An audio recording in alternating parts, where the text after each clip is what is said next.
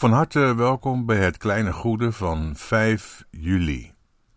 De laatste voor een kort zomerreces van vier weken.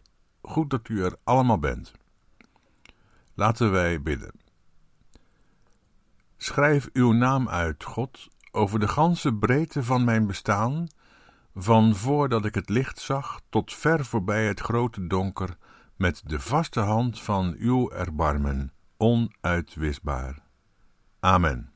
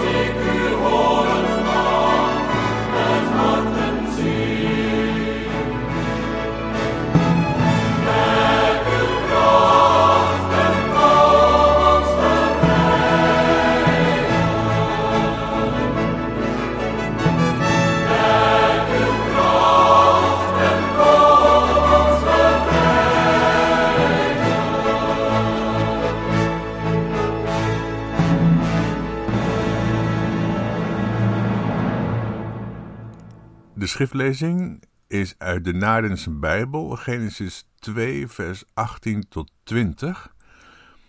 Dan zegt de ene, God, niet goed is het dat de mens hier alleen is. Ik maak voor hem een hulp, als zijn tegenover. De ene, God, formeert uit de grond alle wildleven van het veld en alle gevogelte van de hemel en brengt het tot de mens, om te zien wat die daartegen zal roepen, en al wat hij daartegen roept, de mens met een levende ziel, dat is zijn naam. De mens roept namen uit voor al het vee, voor het gevogelte des hemels en voor alle wildleven van het veld. Maar voor de mens heeft hij geen hulp gevonden als zijn tegenover. En dan Psalm honderdeenentwintig, het begin daarvan. Een psalm die in de traditie heet Levavi Oculos. Ik hef mijn ogen op naar de bergen, van waar zal komen mijn hulp. Mijn hulp is van bij de ene, de maker van hemel en aarde.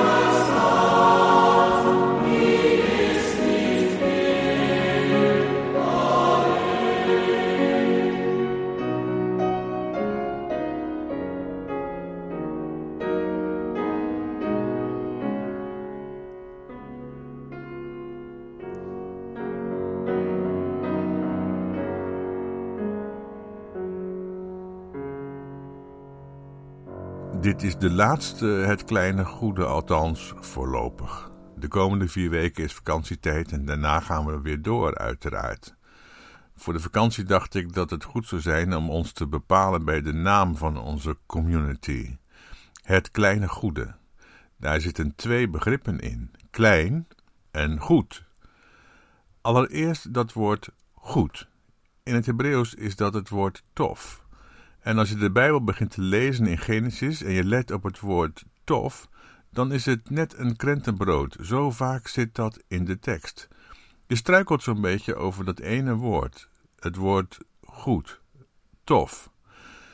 Tof is niet goed in zichzelf. Het heeft niets te maken met gaaf of compleet of fit of afgerond. Tof betekent altijd goed om te. Niet goed in zichzelf, maar goed met een doel. Ergens goed voor. De schepping is niet goed in zichzelf. Wij hebben een hekel aan stekende wespen bijvoorbeeld, of koude regenbuien in het eerste beste vakantieweekend. Maar de schepping is goed om te, goed om te dienen als het toneel waarop God zich met mensen bemoeit, gaat bemoeien. Want hoe zit dat met mensen? Nu komen we even op een pijnlijk punt. Wij denken te snel dat alles wat we zo'n beetje weten over God en over de mens en over hoe het zit tussen de God die wij menen te kennen en de mens die wij ook menen te kennen, dat we dat linksom of rechtsom allemaal uit de Bijbel zouden hebben opgediept. Het tegendeel is het geval. De Bijbel weet vaak van niets. En dat komt omdat de Bijbel niet wil bevestigen wat wij van nature denken, maar dat met klem wil tegenspreken, om er iets anders voor in de plaats te zetten. Zo denken wij dat mensen al leven in de baarmoeder. Daar herkennen we op de echo's al handjes en voetjes, en misschien zelfs nageltjes, en we zien het bewegen, dus het leeft. En dat wezentje moet in het ideale geval opgroeien en wat worden, want we willen dat onze kinderen succesvol zijn, vermogend, welvarend, dat hun leven groots is en meeslepend, omdat wij menen dat zij daar gelukkig van worden. En we concluderen dan dat dat het leven is zoals de Bijbel het bedoelt. Maar dat is niet het geval. Dat is nog helemaal niet goed, volgens Genesis. Een mens alleen, ook al beweegt die en ademt en loopt en doet zijn behoefte achter een paradijselijke boom, een mens alleen, dat is niet goed. Volgens de Bijbelse opvattingen leef je namelijk pas als er een ander is die jouw naam roept. Dat is in Genesis zo en dat is zelfs nog zo bij Jezus. Daar mag Jozef niet stilletjes de benen nemen, maar moet blijven, want hij moet iets heel belangrijks doen. Hij moet de naam van dat kind roepen. Yeshua, Jezus. Om te kunnen leven op een manier die de Bijbel goed noemt, is er iemand nodig, de ander, die jou aanroept, bij jouw naam, jouw shem. Degene die dat doet, die ander die jij dus nodig hebt om tot leven te komen, heet in de Bijbel jouw etser. Denk maar aan de naam Eliezer, dat betekent God is een helper. Dat is dus veel meer dan hulp bij pech onderweg. God is geen wegenwacht. God wekt tot leven. Niet de baarmoeder is beslissend of de potentie van de man, integendeel, die doen er in de Bijbel niet toe. Juist omdat, vooral mannen, menen dat ze er daarom zo geweldig toe doen, zo potent te zijn, snapt u wel? Nu vond Adam, die aan alles wat er is in de tuin namen geeft, waarmee alle wezens levende wezens worden, geen levend wezen dat hem bij namen noemt. Hij vindt geen hulp tegenover hem, die hem aanspreekt. Geen ander die hem een naam geeft, een shem. Moderne vertalingen hebben niet door, of willen dat u dat als lezers niet doorkrijgt, dat het leven van een mens begint wanneer er een ander is die jou bij namen roept. Pas als er iemand is die jij tegen je zegt, dan pas word jij een ik. Wordt jouw ik geboren. Dat is een Bijbels principe dat wij van nature niet zo ervaren en dat ons dus moet worden verteld, om niet te zeggen verkondigd. Moderne vertalers van de Bijbel hebben echter de gekste ideeën, omdat ze ver afblijven van wat de Bijbel wil zeggen. Ik lees een stukje uit de Bijbel in gewone taal, dan begrijpt u onmiddellijk wat ik bedoel. Daarna dacht God de Heer... Uh, ja, dat is trouwens al helemaal mis, hè. God de Heer. De Bijbel heeft het niet over God die Heer is, Heer en Meester. Nee, de tekst heeft het over de Heere God. De Heere, dat is een verlegenheidswoord voor die vier letters uit het Exodus-verhaal. Ik ben de Heer die jullie bevrijdt uit de slavernij. Die Heer, die bevrijder, die is God. Nou ja. Laten we maar gauw doorlezen, want elke zin in deze vertaling kleunt er ver naast, maar het slot slaat echt alles. Daarna dacht God de Heer, het is niet goed dat de mens alleen is, ik zal iemand maken die bij hem past. Toen maakte hij alle wilde en alle tamme dieren en alle vogels. Hij maakte ze van aarde, hij bracht de dieren naar de mens, want de mens moest ze een naam geven. Dan zou elk dier voortaan zo heten als de mens het noemde. De mens gaf elk dier een naam, maar hij vond geen enkel dier dat goed bij hem paste. Hij vond geen enkel dier dat goed bij hem paste. Ja, laat uw fantasie maar even gaan. Maar nu weer terug van die ridicule biologie naar de Bijbelse theologie. De mens vond geen hulp als zijn tegenover. Geen etzer genekdo. En een etzer genekdo is een hulp tegenover hem. Het gaat niet om een dier dat bij hem past of niet, maar om een hulp tegenover hem die er niet is. Er is geen ander die zijn naam noemt. Daar gaat het om. Het is, zoals in Psalm honderdeenentwintig, ik hef mijn ogen op naar de bergen, van waar zal komen mijn hulp. Psalm honderdeenentwintig heet in de traditie Levavi Oculos. Ik hef mijn ogen op. Nu komt er iets bij. De hulp die je nodig hebt om te leven, komt dus van boven. Dus samengevat, je hebt een ander nodig als een hulp tegenover je, om tot leven te komen. Een ander die jou aanspreekt, jouw naam noemt, dan is het pas tof, goed. En die ander, die hulp tegenover je, die komt van boven. Dus leven volgens de Bijbel is dat je ingaat op de ander die iets tegen jou zegt, jou iets vraagt. Hé hey Jurgen, en dan zeg je, ja hier ben ik. En dan ontstaat er iets, die andere roept jou niet voor niks en daar ga je dan op in. Gaat het om maar één ander mens die jou roept en iets van je wil? Ja, daarom is het niet alleen goed, maar ook klein. Klein en goed. Ik raad u aan om tijdens de vakantie eens een lezing op te zoeken, op YouTube bijvoorbeeld, van de Belgische psychiater Dirk de Wachter. Dirk de Wachter waarschuwt dat geluk niet verwacht kan worden van een leven dat fantastisch moet zijn. Heel erg fantastisch. Maar dat geluk zit in wat hij noemt de gewonigheid van het leven. Op de bank, of tijdens een wandeling langs de rivier, of zomaar in het park. Het leven is namelijk ook wel eens niet zo leuk, een beetje minder leuk. Niet alleen omdat de wespen steken of het keihard regent op een koude zondag in de zomer, maar gewoon. Er is soms verdriet of het gaat niet zo lekker. En dan is het zo belangrijk dat er iemand is die gewoon eens even de tijd neemt om te luisteren naar wat er is. Dirk de Wachter pleit voor de gewonigheid van het leven als bron van geluk. Deze Belgische psychiater, die ik heel graag mag horen en lezen, is namelijk fundamenteel beïnvloed door de Joodse filosoof Emmanuel Levinas. En Levinas weer door Martin Buber. En Martin Buber door de tekst van Genesis.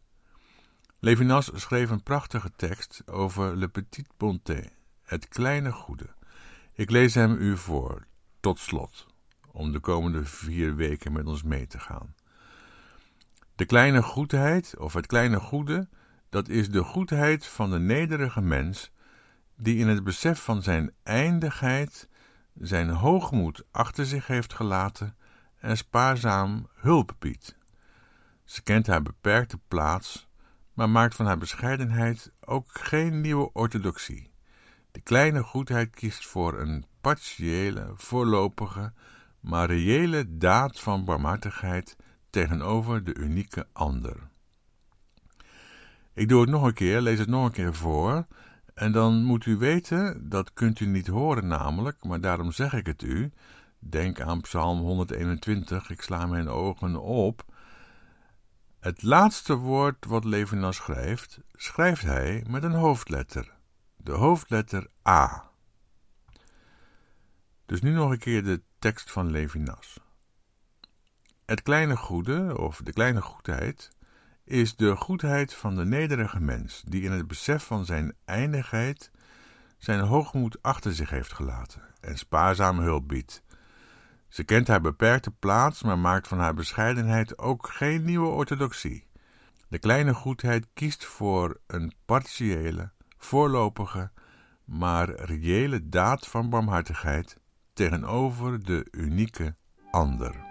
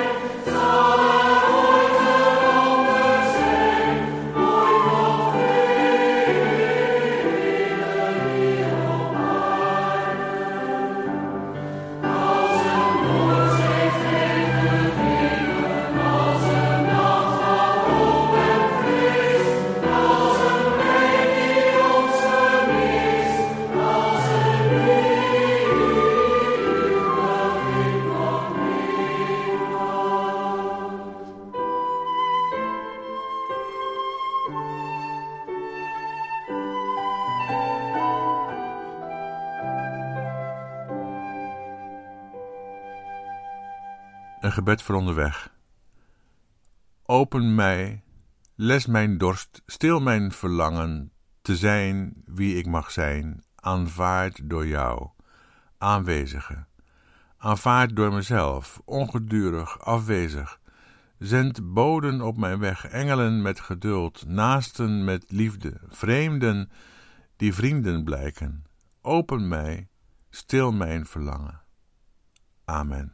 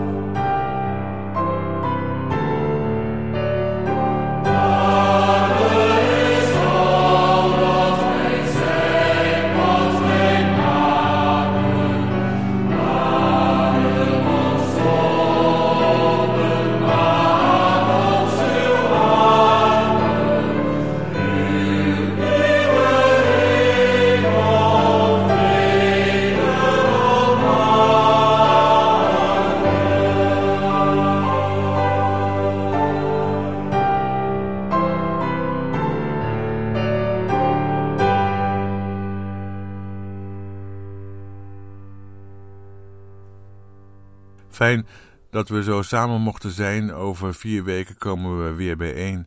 Ik hoop van harte dat u er dan allemaal weer bij bent. Misschien kunnen we het komende seizoen een overstap maken en ook in real life ergens bij elkaar komen. In een kapelletje ergens, wie weet. Ik wens u veel goeds en veel zegen. Omdat ik zelf erg onder de indruk ben van Ierland, wil ik de komende weken gaan met de Ierse reiszegen, een Irish blessing.